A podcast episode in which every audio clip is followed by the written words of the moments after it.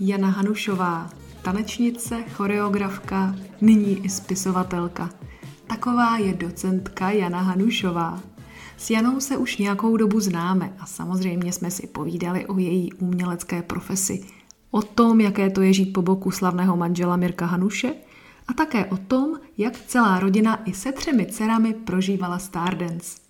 Co ale na Janě snad nejvíc obdivuji, je její práce v charitě a s tím související kniha Rádio v mrazáku, která vychází 1. listopadu.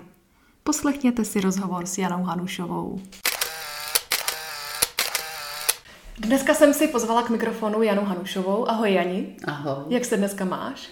Mám se moc krásně, protože jdu s čerstvým diplomem eh, rekvalifikačního kurzu, tak eh, to mám radost, že jsem to nějak završila, že mám eh, nový diplom ve svém eh, dlouhém životě. My moc gratulujeme, ještě nám řekni diplom čeho, koho, proč?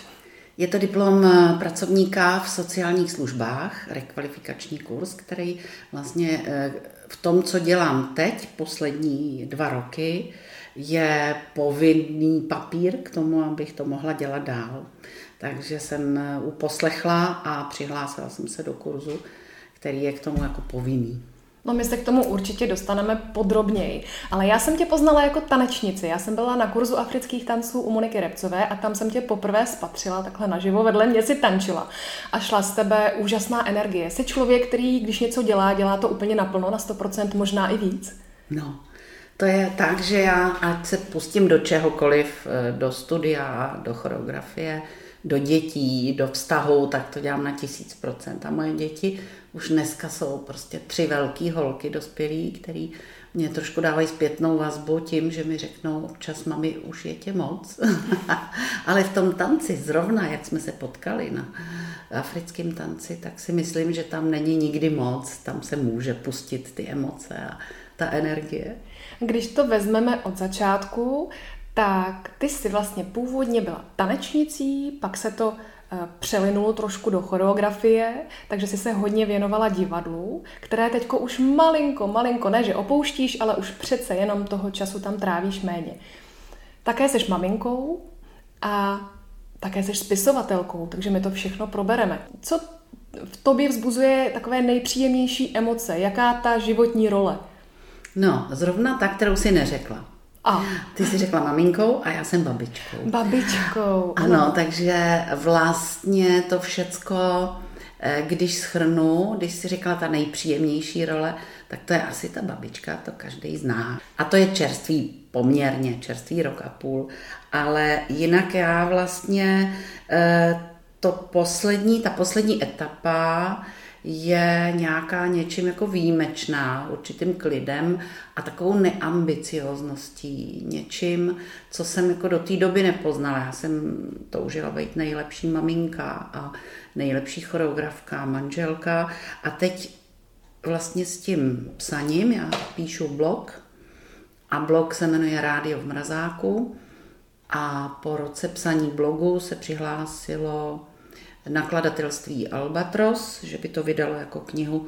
Takže to je můj životní bonus a v tom vlastně se cítím nejuvolněnější proto, že jsem od toho nic nečekala. Já jsem jenom zachycovala momenty mýho života v charitě, a tyhle e, prožitý momenty, není tam nic vymyšleného, je to jenom vypoentované, ale tyhle momenty byly vlastně spontánně zaznamenaný a to mě bylo asi nejlíp, kromě babičkovství. Pojďme tedy vysvětlit, jak si k tomu přišla. Během období covidu divadla se zavřela, práce najednou nebyla a ty jsi se cítila možná trošku ztracená, nevyužitá. Hmm, hmm, to bylo takový krutý období, samozřejmě pro spoustu lidí, nejenom pro mě, ale pro ty divadelníky, který uprostřed nějaký tvůrčí práce vlastně nesmějí mezi lidi, nesmějí vlastně nic stvořit a e, nedostanou ani na účet žádný peníze tak v tu chvíli já říkám, že divadlo mě opustilo díky covidu.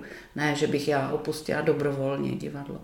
No a protože můj táta, o kterého jsem se starala, tak to možná začalo.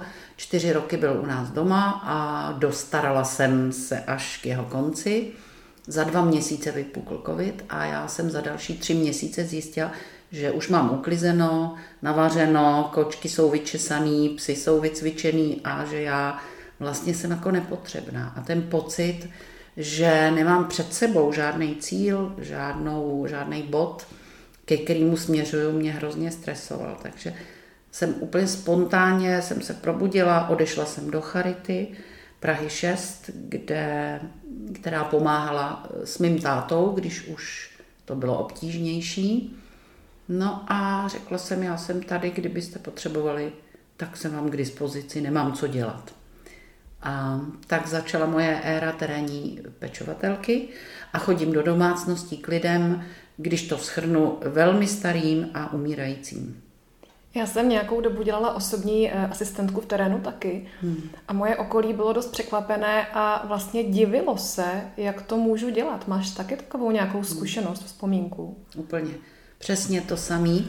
Já jsem i ze začátku vlastně jsem se trošku styděla za to, eh, já nevím, ty to asi ty mi porozumíš, že vlastně nic neumím. Protože ve chvíli, kdy ti divadla zavřou, s čímž nikdo nepočítal, tak v tu chvíli říkáš, tak dobrý, co můžu jako na trhu práce, co můžu nabídnout. A protože toho fakt pro choreografa je minimum, tak jsem se rozhodla pro tuhle cestu s tím, že tomu rozumím a to můžu dělat a asi nejvíc to, že můžu být užitečná ve chvíli, kdy opravdu starí lidi eh, nechtěla rodina dát do zařízení, protože se bála, že se k ním už nedostanou. Takže se vlastně zůstávali eh, doma lidi, o které se starala rodina, ale běžně už by byli třeba na paliativě, někde v zařízení na paliativní péči a k těm jsem teda docházela. To bylo hodně těžký ten začátek, ale byla jsem vycvičená od táty, takže mě nedělalo problém e, vlastně nic z těch úkonů. A nejdřív jsem si řekla, že to nikomu neřeknu, že, že vlastně to bude takový moje tajemství, že něco aspoň dělám po dobu, než zas budu paní choreografka v divadle nebo paní docentka někde na damu, což jsem byla předtím. Tak e, jsem se tím nechlubila, ale když jsem to někde řekla, tak mě lidi hrozně začali chválit a, a vyjadřovali mi prostě spontánně jako obdiv. Jako trochu se divili, ale vzhledem k tomu, že velmi renomovaní herci rozváželi jídlo anebo vyskládávali eh, v IKEA zboží, tak eh, ono to bylo tak přiměřený. Ale ta pochvala mě hrozně motivovala. A potom taky ohlasy na ten blog Rádio v mrazáku, který byly taky spontánní a taky vlastně mi přinášeli to, co jsem měla v tom divadle, tu satisfakci a pocit, že jsem užitečná. Já si na to pamatuju, že najednou právě během tohoto období jsem od tebe Nikdy předtím jsem vlastně neviděla takhle dlouhý příspěvky a najednou se začala psát příběhy. A bylo, byla to taková směs radosti a možná lítosti, smutku, ale byly, bylo tam hrozně moc emocí. Možná zrovna to lidi potřebovali a to opravdu jako úplně sedlo. A díky tomu teď budeš vydávat knížku. Teď 1. Eh, listopadu by měla být na pultech. Mě strašně potěšilo, že se mi ozval, eh, ozvalo nakladatelství Albatros, eh, který má samozřejmě tu distribuci a má ten servis. Jsem šťastná, že mě zařadili brzo, já jsem netrpělivý člověk, takže asi dva roky bych na knížku nedokázala čekat. To bych si ji asi radši vydala sama ale jsem ráda, že Albatros se toho ujal a protlačili mě do edičního plánu, protože s papírem je taky trouble teď často. A 1. E, listopadu vyjde knížka, 7. listopadu ji budu křtít v činoherním klubu odpoledne, takže e, to bude taková čerstvá věc. Myslím, že nedávno jsem slyšela rozhovor s tvým mužem Miroslavem Hanušem a on říkal, že možná nějaký námět využije i pro nějakou divadelní hru, je to tak? To nevím, on eh, je takovej eh, docela tvůrčí v tomhle, dokáže, směje se, že další fáze bude, eh, že zdramatizuje telefonní seznam a ty příběhy některý spíš si myslím, že se tak ukládají v něm a že možná něco uzraje. Zatím teda má práce dost, jak, jak víš, teď po 50 se roztrh pytel vlastně s prací u něj, což mu přeju.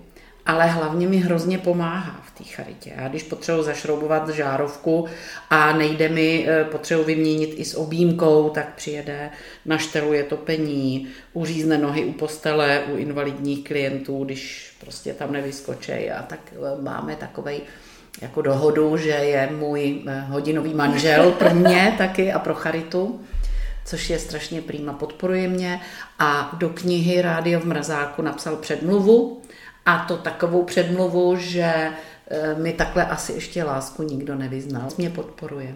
Možná jsem teda slyšela něco mezi řádky, co třeba bude v budoucnu. Možná jsem vizionář v tomto jo. smyslu. Um, já si tě pamatuju ze Stardance, když si v krásných robách chodila právě svému muži fandit i s dcerami. Myslím, že jedna byla zrovna těhotná, nebo že jak to Ještě bylo? ne, těsně po, jako po chvíli, jo, po jo. Stardance. A eh, hrozně vám to slušelo.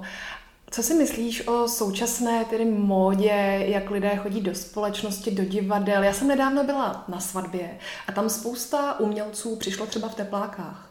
A nebo prostě oblečeno jako do lesa. Mně to přišlo mm. takový už přes čáru. Jak to vnímáš ty, protože ty si vyučovala nebo ještě vyučuješ na damu, takže s mladými umělci přicházíš do styku.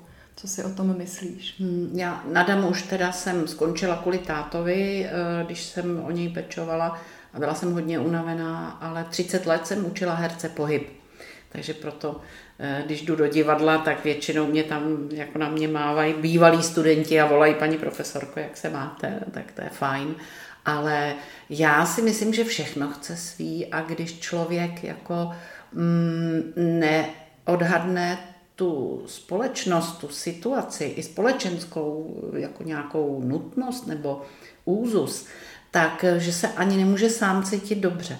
My jsme to brali jako Eh, takovou eh, výzvu, takže jsme s děvčaty vždycky z týdne na týden přemýšleli, co si na sebe vezmeme, aby nám to slušelo. A to bylo to jako součást vlastně takové zábavy naší, že jsme někdy ladili i, že jsme si řekli, aby jsme nebyli eh, třeba ve stejné barvě a tak jsme to tak sladili. Tak jsme to dělali i tak třeba, že jsme to ladili podle toho, jako, jaký tanec Mirek tančil. Jo? Jestli to byl waltz, nebo uh, jive, nebo čača, nebo potom ty rock and rolly, tak podle toho jsme se i jako snažili třeba oblíknout a byla taková naše zábava. A vyloženě on si to přál, aby jsme ho tam šli podpořit. A dokonce si to nechal od nás odsouhlasit, takže řekl, mám nabídku na Stardance, chci si vás tady svolat a zeptat se, co si o tom myslíte.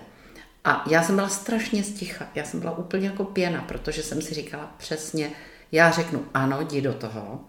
A on mě bude nadávat, že si natrh sval, nebo že ho bolí achilovka, že jo, jak ty chlapi pak říkají, teď to chtěla. Takže já jsem byla sticha, ale děvčata všechny tři dcery řekly, že určitě jo, že se těšejí, tak eh, říkal, tak já kvůli vám teda tak jo, tak jdu do toho. Ale myslím si, že se strašně těšil. On vždycky strašně rád tancoval a byl to takový vymetač plesů.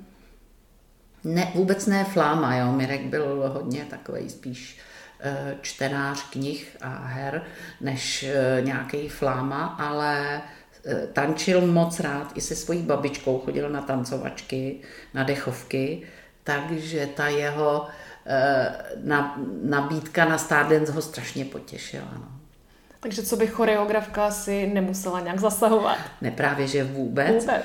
A musela jsem dokonce, když mě někdo chválil, že určitě doma trénujeme, tak jsem musela vysvětlovat, že vlastně ten společenský tanec, latina a tyhle obory, že jsou vlastně úplně něco jiného, jako když řeknete zubař a ginekolog, nebo fakt jsou úplně z jiné strany toho eh, spektra tanečního, takže já ani těm krokům vlastně, když bych ho něco chtěla poznámkovat, bych se to ani netroufla, protože Adriana byla prostě mistr světa, moleta a byla skvělá a já bych ani do toho neměla co říct. A když už jsme u té choreografie, dovedeme si představit, když je nějaké scénické, taneční vystoupení, ale když je činohra, co tam choreograf vlastně dělá v činohře?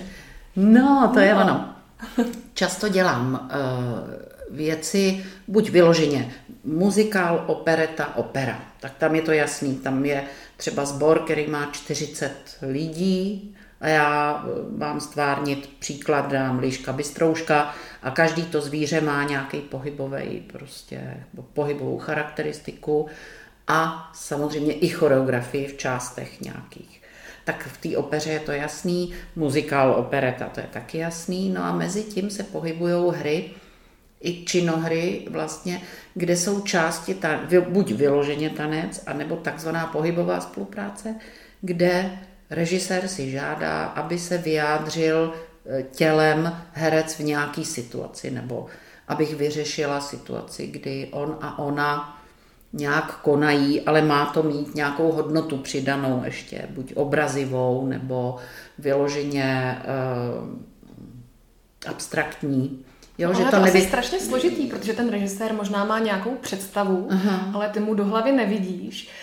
Je to, je to strašně těžká práce. A to mi strašně, to právě, tyhle výzvy mě na tom strašně baví, že to není to zadání, tady je muzika, potřebuju na 68 taktů tanec, ale vlastně hledáme spolu ten výraz a to jsem si vlastně, na to jsem si tak strašně zvykla, když jsem učila herce, že jsem zjistila potom, když jsem dostala tanečníky, že už skoro s nima neumím jako komunikovat. Že to už vlastně není skoro moje parketa, že jsem to zapomněla, přestože jsem byla tanečnice, takže mě vlastně ten herecký pohybový slovník vyhovuje daleko víc. A máš nějaké režiséry, s kterými pracuješ častěji, kteří, s kterými už máte stejné, stejnou, nevím, stejné cítění. Miroslav Hanuš. Spolu jsme dělali několik právě her. Pan Kaplan má třídu rád, kde byly písničky. Eh, Jak umřít na rock and roll, to je hra o Miky Volkovi a rock and rollu. Eh, Proč muži neposlouchají a ženy neumějí číst v mapách, což je nyní hit divadla na Fidlovačce. Tam všude jsou písničky, choreografie, dělali jsme šakalí léta a další věci spolu. A strašně ráda a často dělám s Ondřejem Havelkou, už asi 30 let spolupracujeme na e, právě muzikálech nebo věcech, kde je swingová kapela jeho a na operách, který Ondřej jednou za čas režíruje. Pak jsem dělala strašně ráda s Jiřím Menclem, s Otou Ševčíkem, s Hanou Burešovou, která je jako špička režijní, co se týče dramatické linie divadelní, ale i komediální, kde často nějaký tance potřebovala, tak tam jsme si hodně rozuměli. S Petrem Svojitkou jsem dělala hodně, hodně vlastně těch režisérů, eh, nebo Šimonem Cabanem, přišli na mě buď náhodou, ale většinou tak, že se dívali na nějaké představení a například Jiří Mencel tenkrát řekl, když viděl Hello Dolly v divadle v Řeznické, řekl, je mi jedno, kdo tu choreografii dělal, ale zavolejte mi toho choreografa, s tím já budu dělat teď další věc. Takže, takže jsem se s Jirkou Menclem seznámila takhle. No a Většinou, když se jim nějakým způsobem ten pohyb líbil, tak si vyžádali moje číslo a pak už jsme většinou spolu jako zůstali dál v kontaktu v těch týmech, protože vlastně nikdy jsem nebyla ve stálém angažmá, ne, někdy se mě na to lidi ptají, ale vždycky jsem byla jako najímaný choreograf na jednu e, inscenaci a tu tvořil tým určitý a tyhle režiséři chtěli vždycky ten svůj tým mít pohromadě, včetně výtvarníka, e, korepetitora, choreografa a tak. A my jsme měli náš rozhovor připravený nebo domluvený už asi myslím před tři čtvrtě rokem, kde byl takový hmm. jako útlum, ale pak se to najednou začalo, začalo zvedat a ty si psala, už mám zase divadlo, už nemůžu, tak jsme to nějak prostě přikombinovávali a, a potkali jsme se až dnes, i když kvůli knížce to je úplně akorát. Nicméně, hmm. jak to máš teď v současné době? Kolik procent věnuješ divadlu? Procent. Kolik času věnuješ své charitativní, charitativní hmm. činnosti? Kolik času svému psaní? No, musím říct, že uh, začnu toho psaní. Uh, já jsem měla, uh, když jsem nastoupila do Charity, tak přetlak těch zážitků, emocí a těch nečekaných příběhů, který nevymyslíš u stolu. Žádný scénárista nevymyslí to, co udělá klient s Alzheimerovou chorobou, s poruchou nebo s demencí. To prostě scénárista nemůže vymyslet a když to vymyslí, jak mu to nikdo neuvěří. Ono nešlo jenom o to, že to byli eh, lidi s poruchou, ale šlo o to, že to byli lidi, já jsem měla paní 102 let, měla jsem paní 104 let, eh, mám pána 99 let, ke kterému chodím. Ale když jsou to lidi, s kterými je možnost si popovídat, jako mají tu schopnost stále, jakože mají tyhle Udržet lidi, pozornost a tak přítomnost. to máš obrovskou kroniku, to máš kroniku života. To je přečtená kniha. A ty najednou s těma lidma je ti dovoleno s nima sedět a rozmlouvat o jejich životě, o jejich náhledu. A já si tohohle jsem si strašně jako vážila. A ta, ten přetlak z těch emocí a zážitků byl tak velký, že já jsem stávala v pět ráno, od osmi jsem měla službu, v pět jsem stala a hodinu jsem, třeba hodinu a půl jsem psala. Musela jsem psát. Pak jsem to, jak říkám, redukovala, upravovala, ale každý den někdy byly rána, kdy jsem napsala tři, tři příběhy za tu hodinu a půl, třeba ráno. A myslím, že to na tom je znát. Pak jsem se jakoby uklidnila a trošku jsem si to zrevidovala. Jeden čas jsem taky měla eh, pocit, že bych si mohla vymýšlet některé příběhy a domyslet určitý linky, kterými ten klient nabídnul. Ale Honza Malinda, jinak teda eh, redaktor Mladé fronty dnes a scénárista případů prvního oddělení, který byl mým rádcem a takovým otcem myšlenky, že bych mohla psát, tak mi pomáhal a říkal mi jednu zásadu, že ty věci, které píšu, musí být pravda ne dokonalá kopie života, ale musí být pravdivý. Takže jsem zůstala u toho, u té jeho rady, že ty příběhy jsou pravdivé. Na druhou stranu anonymita je potřeba zachovat, mm-hmm. takže si volila uh, jiné místo, jiné jméno, všechno se ano. Já jsem totiž protože věděla, že s tím chci jít ven směrem jako minimálně na ty sociální sítě, na blog, tak jsem se ptala i právníků, abych neudělala chybu. Nechtěla jsem poškodit charitu, u který pracuju, aby to nebylo jako, že uh, si to jako vykrádám, to prostředí.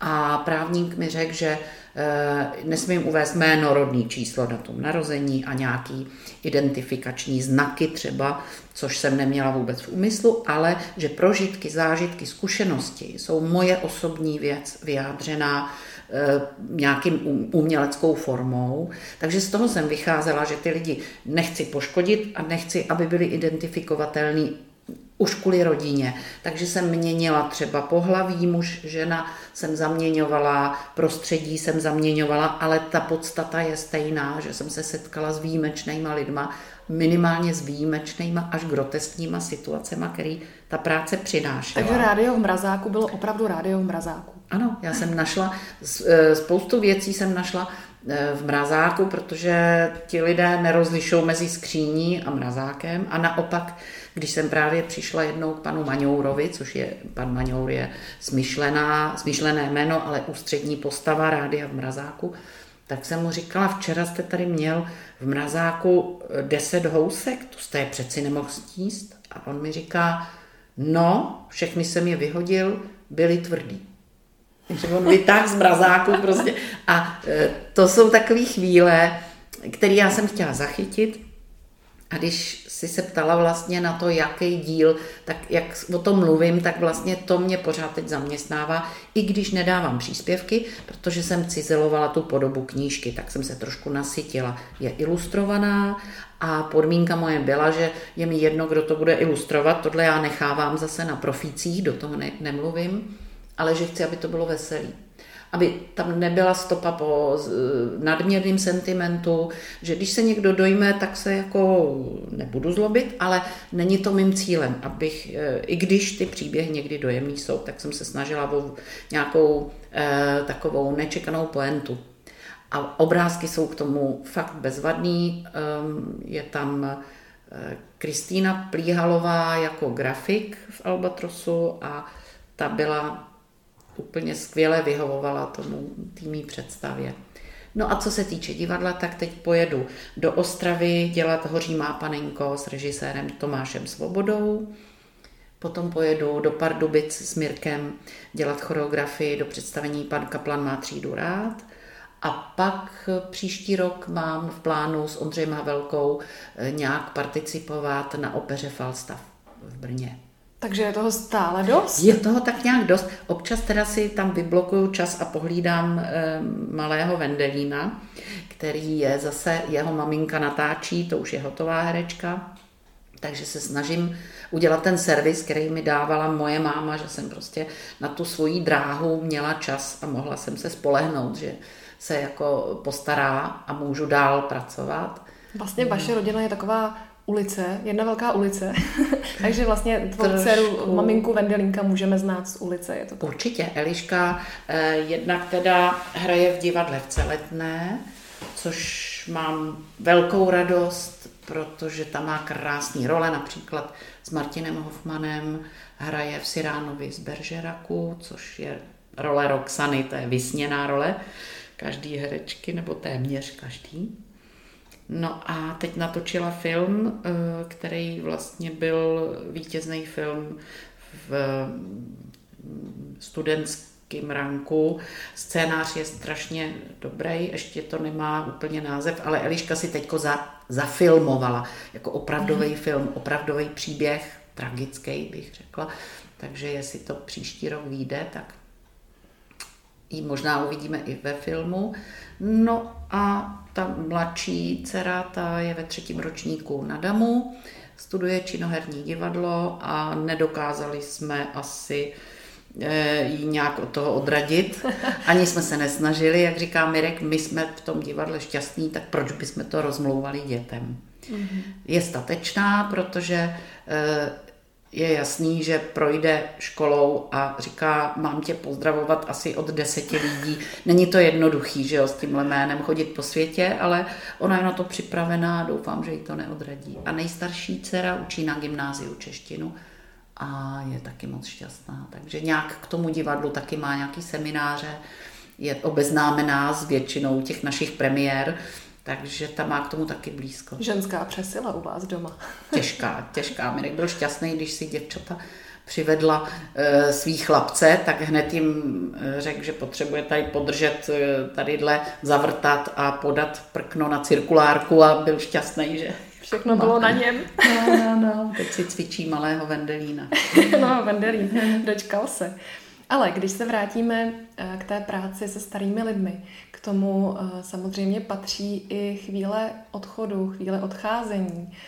Eh, ona to asi není úplně stále sranda, plná historek eh, vhodných do knihy. Ta chvíle, kterou všichni očekávají, ale prostě když přijde, tak je to vždycky jako, jak, jako prostě se na to nedá připravit. Jak to vnímáš? Já jsem strašně ráda, že teď ve společnosti možná ta moje knížka taky rezonuje, protože teď se tyhle témata otvírají.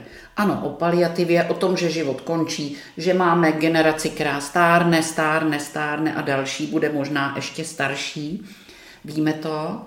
Rodiny se na to připravují daleko dřív. E, takže bych řekla, já jsem to dělala tak, že jsem už dva roky věděla, že existuje cesta domů a až to nezvládnu, že zavolám mobilní hospic, který mi pomůže podá morfín a já budu moct být s tátou doma. A stalo se tak. Takže já jsem si to celý prožila, celý jsem, eh, tenhle proces jsem se o něm informovala dopředu a já jsem nebyla vůbec zaskočená. Já jsem byla šťastná, že u toho můžu být a šťastná, že mi někdo pomůže to pochopit. A cesta domů tohle umí dokonale. Takže já, když jsem potom šla Eh, sloužit vlastně službu k někomu, komu je 104, tak jsem byla dokonale vybavená. A já jsem nemusela plakat, já jsem nemusela uh, si to v sobě srovnávat, protože já jsem to už měla srovnaný. Já jsem prostě na to byla jako uh, disponovaná. A do dneška vlastně um, se mi stane, že máme diskuze s, s těmihle lidmi, kteří vlastně je pravděpodobnost velká, že dožijí doma a já jim vlastně chodím pomáhat té rodině, takže se mnou mluví o věcech, eh, o kterých nechtějí mluvit s rodinou. Buď se stydějí, nebo je nechtějí zatěžovat, nebo je nechtějí zarmoutit. Takže není vůbec výjimka, že se mě někdo zeptá, řekněte mi, proč tady mám já ještě bejt? Proč mám snášet tuhle tu velikou bolest? A proč mám dělat bolest svý rodině, když jsem jim říkala, že chci být v zařízení, chci odvést. Ale oni mě nepustili. A já říkám, dopřejte jim to. Můj táta mi taky dopřál to, že jsem ho mohla doprovodit, protože já sama jsem se s tím vyrovnávala. Vy potřebujete čas, když odvezete seniora a za tři týdny vám někdo zavolá, že je konec, to není ten správný čas. Vy musíte každý den podávat ty dávky, kapky, eh, dělat hygienu, hladit a, a, a usínat eh, na židli vedle, protože toho člověka chcete doprovodit takzvaně. A to, to je proces. Jsem říkala, dopřejte jim to. Samozřejmě jsem to neříkala takhle dlouze, ale snažila jsem se vlastně tu debatu nějakým způsobem přijmout, protože ty lidi o tom chtěli mluvit se mnou. Dokonce jeden pán se takhle probral a říkal, já už jsem si myslel, že jsem umřel, ale koukám, že vy jste tady, tak asi ne. Člověk by měl znát svůj úkol. A e, není, úkolem není se nabourat do rodiny a stát se jakoby nějakým důvěrným přítelem. Úkolem je prostě doprovodit, ulehčit ty dny, kdy tam pečovatelka je, odlehčit té rodině, to je všecko. Eh, a tohle já jsem jako pochopila, takže když skončí služba, tak se vysprchuju, převlíknu a můžu dělat blbosti s vnukem, nebo můžu prostě jít na Mejdan eh, po premiéře a nedělá mi to žádný problém, protože vím, že můj úkol skončil, to je všecko. Rozšířily se ti obzory s tím, jak jsi se setkala s lidmi, kteří v tomto oboru pracují? Že to je vlastně úplně jin, jiná sorta lidí, ano. jinak smýšlející lidi, potře- mají úplně jiné potřeby, jiné myšlení. Ano. My, co jsme byli v Africe, Karolínovi, tak my víme, že eh, tady v Evropě, v Praze, eh, lidi, kteří pracují v kultuře, jsme určitá sociální bublina. Eh, je to velmi příjemná bublina ale my, co jsme viděli v Africe nějaké věci, tak eh, samozřejmě eh, víme, že takhle nežije většina světa. Já si toho vážím, co jsem měla doteď, ale setkala jsem se opravdu v charitě s lidma, kteří tu práci potřebovali nutně a k tomu mají ještě třeba tři práce nebo dvě, ještě na poště prostě třídějí balíky v noci, aby si vydělali nebo dceři vydělali na školu. Tam jsou lidi, kteří jinou práci dělat nemůžou z různých časových důvodů, eh, nebo mají nějaké omezení, nebo mají nějakou historii za sebou.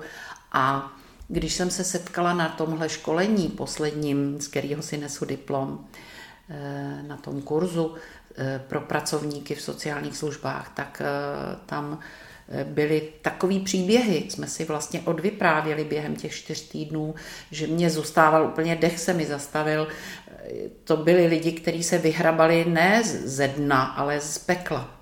Skutečně mluvím o pekle, drogovým, alkoholovým násilí, e, šikaně, zlu, který existuje na světě a dokážou to přetavit v něco, co se jmenuje péče o. Péče o narušenou mládež, péče o lidí, kteří mají za sebou trauma. Eh, takže s takovýhlema lidma já jsem se setkala, ale setkala jsem se takhle strašně na blízko. Stejně tak, jestli můžu mluvit o tom, aby to nevypadalo blbě, že se chlubím, ale máme chalupu v Jižních Čechách a když v březnu eh, sem šly ty vlny Ukrajinců, kteří potřebují ubytovat, tak jsme si řekli, že vlastně máme tu chalupu trochu navíc, odevzdali jsme klíče a ubytovali se tam čtyři ženy a dvě děti, které přišly z oblasti Oděsa Kijev. Jsou tam doteď, ovšem část rodiny odjela. Je tam, byla tam mladá žena, která bezvadná, prostě hrabali tam trávu, sázeli si tam bylinky, starali se o zahradu a byli šťastní, že tam můžou bydlet. A tahle ta žena je tři roky vdaná, ještě nemají děti, její muž byl na frontě, před měsícem jí volali, že je nezvěstný, ona tam jela ho hledat a psala mi, že eh, už je, není nezvěstný, ale že je prohlášen za mrtvého a že ho ani nemůže pohřbít, protože nevím, jaký jsou podmínky toho převozu těla a jestli vůbec to tělo bylo možné převést, nevím. A když se vás tyhle věci jako dotknou potom jako na milimetry, že to je člověk, s kterým navážete blízký kontakt, tak jsem šťastná, že eh, můžu, že jsem v takovém módu, že prostě s Mirkem můžeme udělat něco pro někoho jiného. Nemluvit a udělat něco, protože to jsou lidi, který mají přibližně stejnou životní úroveň jako my, stejný děti, stejný plány, stejné školy. Tam jedna je učitelka, druhá inženýrka ekonomie, dělá daně a natírá na pile, aby měla práci, tak eh, na pile natírá prkna a rovná. Prostě nebát se. A to je vlastně jenom, kdybych to nějak uzavřít, ty tvoje otázky, tak spíš si myslím, že odměna za to všecko je ta moje kniha. A to je odměna za to, že jsem se nebála. Jo, že jsem se prostě, že se člověk nebojí udělat v životě nějaký kroky, který třeba na tom společenském žebříčku nejsou směrem nahoru. Jako o to vůbec nejde. Potkáte lidi, kteří jsou tak cený pro ten život, že to nevyhradí, ne, nevynahradí žádný titul a žádný peníze za jakoukoliv práci snů. Ale ty jeden sen přece jenom máš. Bavili jsme se o něm, než jsme začali natáčet rozhovor. Neříkej nic samozřejmě konkrétního, ale chtěla bys někam vyrazit, protože... Já jsem vždycky chtěla psát. Mě psaní prostě dělalo nějakým způsobem, eh, jsem, mi přinášelo uspokojení, který jsem neměla v jiných svých činnostech, který jsem dělala. A když jsem dokončila u Albatrosu tuhle knihu, tak se mě paní redaktorka nezávazně ptala, jestli píšu dál. Říká, pište, pište, pište. Já mám rozepsanou knihu, ale je to složitější útvar, nechci říkat román, to mi připadá moc pišný, ale něco v tom smyslu, je to příběh eh, čtyř synů a jejich matky. Ani jeden ten syn nedopadne dobře a ta matka se prostě zapouzdří a řekne, že na to zapomene. A tenhle ten příběh eh, vlastně začíná tím, jak tahle matka, nyní babička, je v nemocnici a umírá, to je ten můj táta. Mm-hmm. A ona se rozhodne, že ten příběh, když neřekne teď, tak už ho nikdo nebude vědět, protože už není nikdo, kdo by ten příběh těch jejich čtyř synů znal a ona ho z té nemocnice postupně odvypráví. Jsou tam takové dvě roviny, rovina reálná a rovina surreálná. A tohle mě vlastně, až jako filmově mě to hrozně nabuzuje. Vidím ty obrazy, rozepisuju to do situací, rozepisuju to na kapitoly, ale nemám ještě koncept. A já bych potřebovala strašně odjet, jako se nám to povedlo třeba do té Afriky, úplně vypnout, střihnout tu pásku, odletět, od, odletět hodně daleko a tam existovat úplně jako na té nejnižší úrovni, tančit, jíst, eh, pít, spát, eh, pozorovat, přemýšlet. A na to bych potřebovala odcestovat. A doufám, že se mi to povede. Nejlépe někam do azijských zemí, ale Není to na chalupu, to je málo. Já potřebuju letadlo k tomu ještě. A pak doufám, že se mi povede napsat něco. Jestli to bude k něčemu, to už je jiná věc, ale já budu mít dobrý pocit, že jsem to hodila na papír. A vůbec, znova říkám, nemám ambici. Když se mě paní redaktorka ptala, jestli mám radost z té knihy, a tak já říkám, to je špatná otázka. Já jsem vůbec ničím nepočítala. Já jsem si nedělala žádný plány. Všecko, co je, je navíc to, že ta kniha, že ji fakt budu držet v ruce a že ty lidský příběhy zůstanou na tom papíře zachycený v těch pět hodin ráno, má člověk trošku jiný myšlení. To je všecko navíc. Jako vy to nechápete, to nebyl můj cíl. To je, všecko je bonus, co se mi děje. Jo. A odměna za to, jak říkám, že jsem byla statečná, si myslím. No Janě, já ti přeju, aby si napojená na svůj zdroj byla co nejčastěji, abychom mohli číst více a více knížek a příběhů od tebe, aby si našla ten klid tam na tom místě, které na tebe čeká. Eh, samozřejmě zlom vás u všech divadelních představení a těším se zase někdy na viděnou a naslyšenou. Děkuji moc za tvůj čas. Ahoj. Moc děkuji za pozvání, bylo to nadmíru příjemný a těším se, že někdy se uvidíme třeba taky u afrických tanců, Karolína. Těším se moc. Ahoj. Ahoj. Děkujeme vám za váš čas, mějte se krásně. Ahoj. Přejeme vám s Janou krásný den a těšíme se na vaše reakce třeba na sociálních sítích nebo kdekoliv jinde. Mějte se krásně. Ahoj. Karolína Tužu.